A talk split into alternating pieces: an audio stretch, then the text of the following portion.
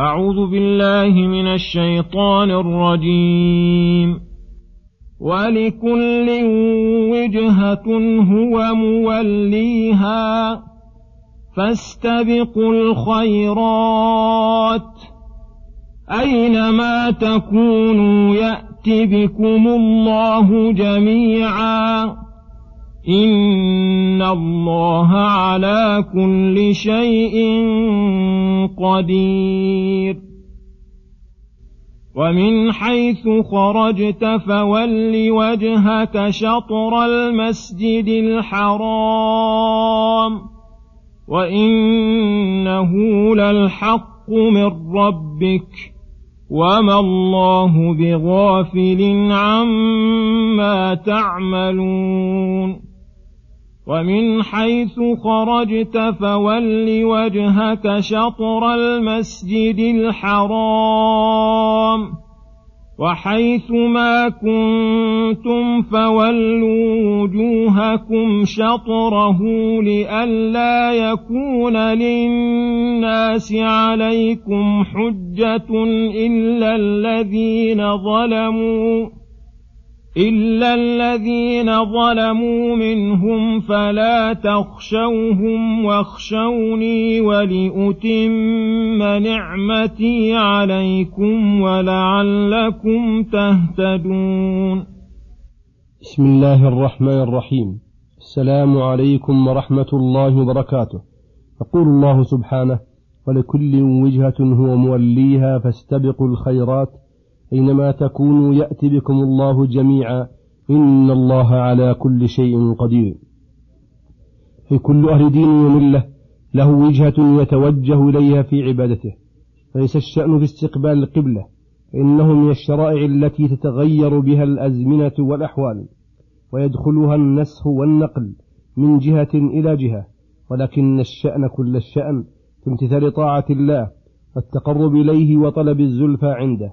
فهذا هو عنوان السعادة ومنشور الولاية وهو الذي إذا لم تتصف به النفوس حصلت لها خسارة الدنيا والآخرة كما أنها إذا اتصفت به فهي الرابحة على الحقيقة وهذا أمر متفق عليه في جميع الشرائع وهو الذي خلق الله له الخلق وأمرهم به.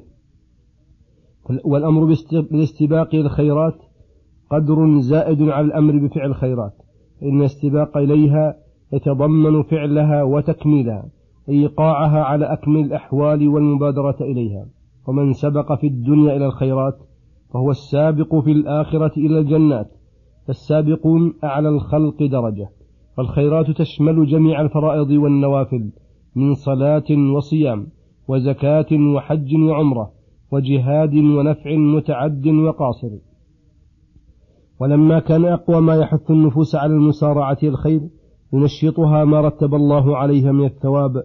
قال أينما تكونوا يأتي بكم الله جميعا إن الله على كل شيء قدير.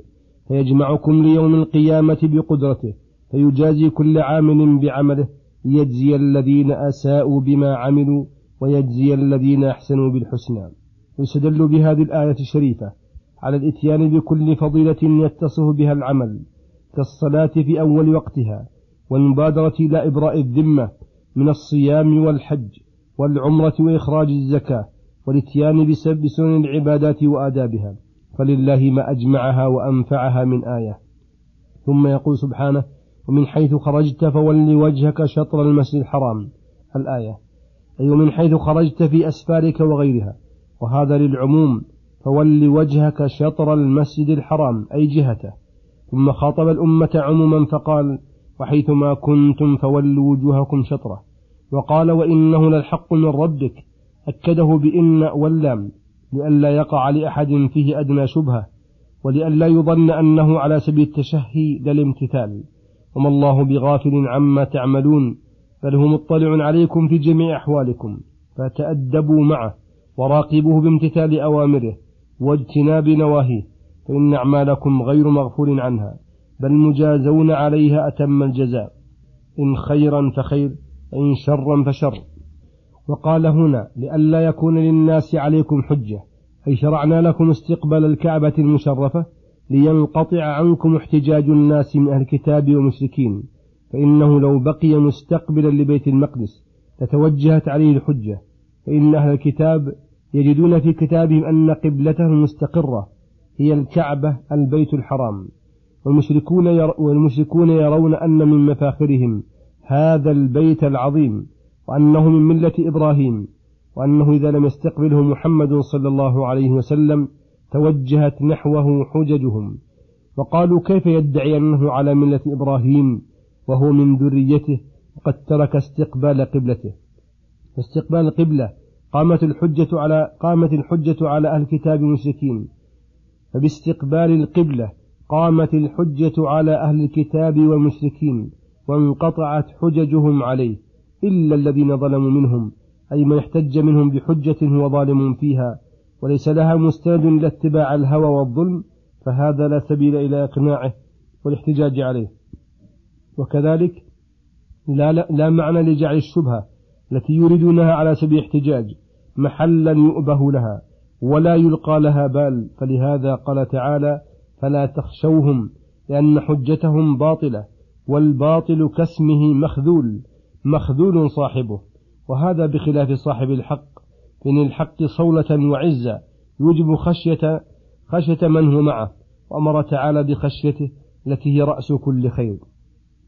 فمن لم يخشى الله لم ينكف لم ينكف عن معصيته ولم يمتثل أمره.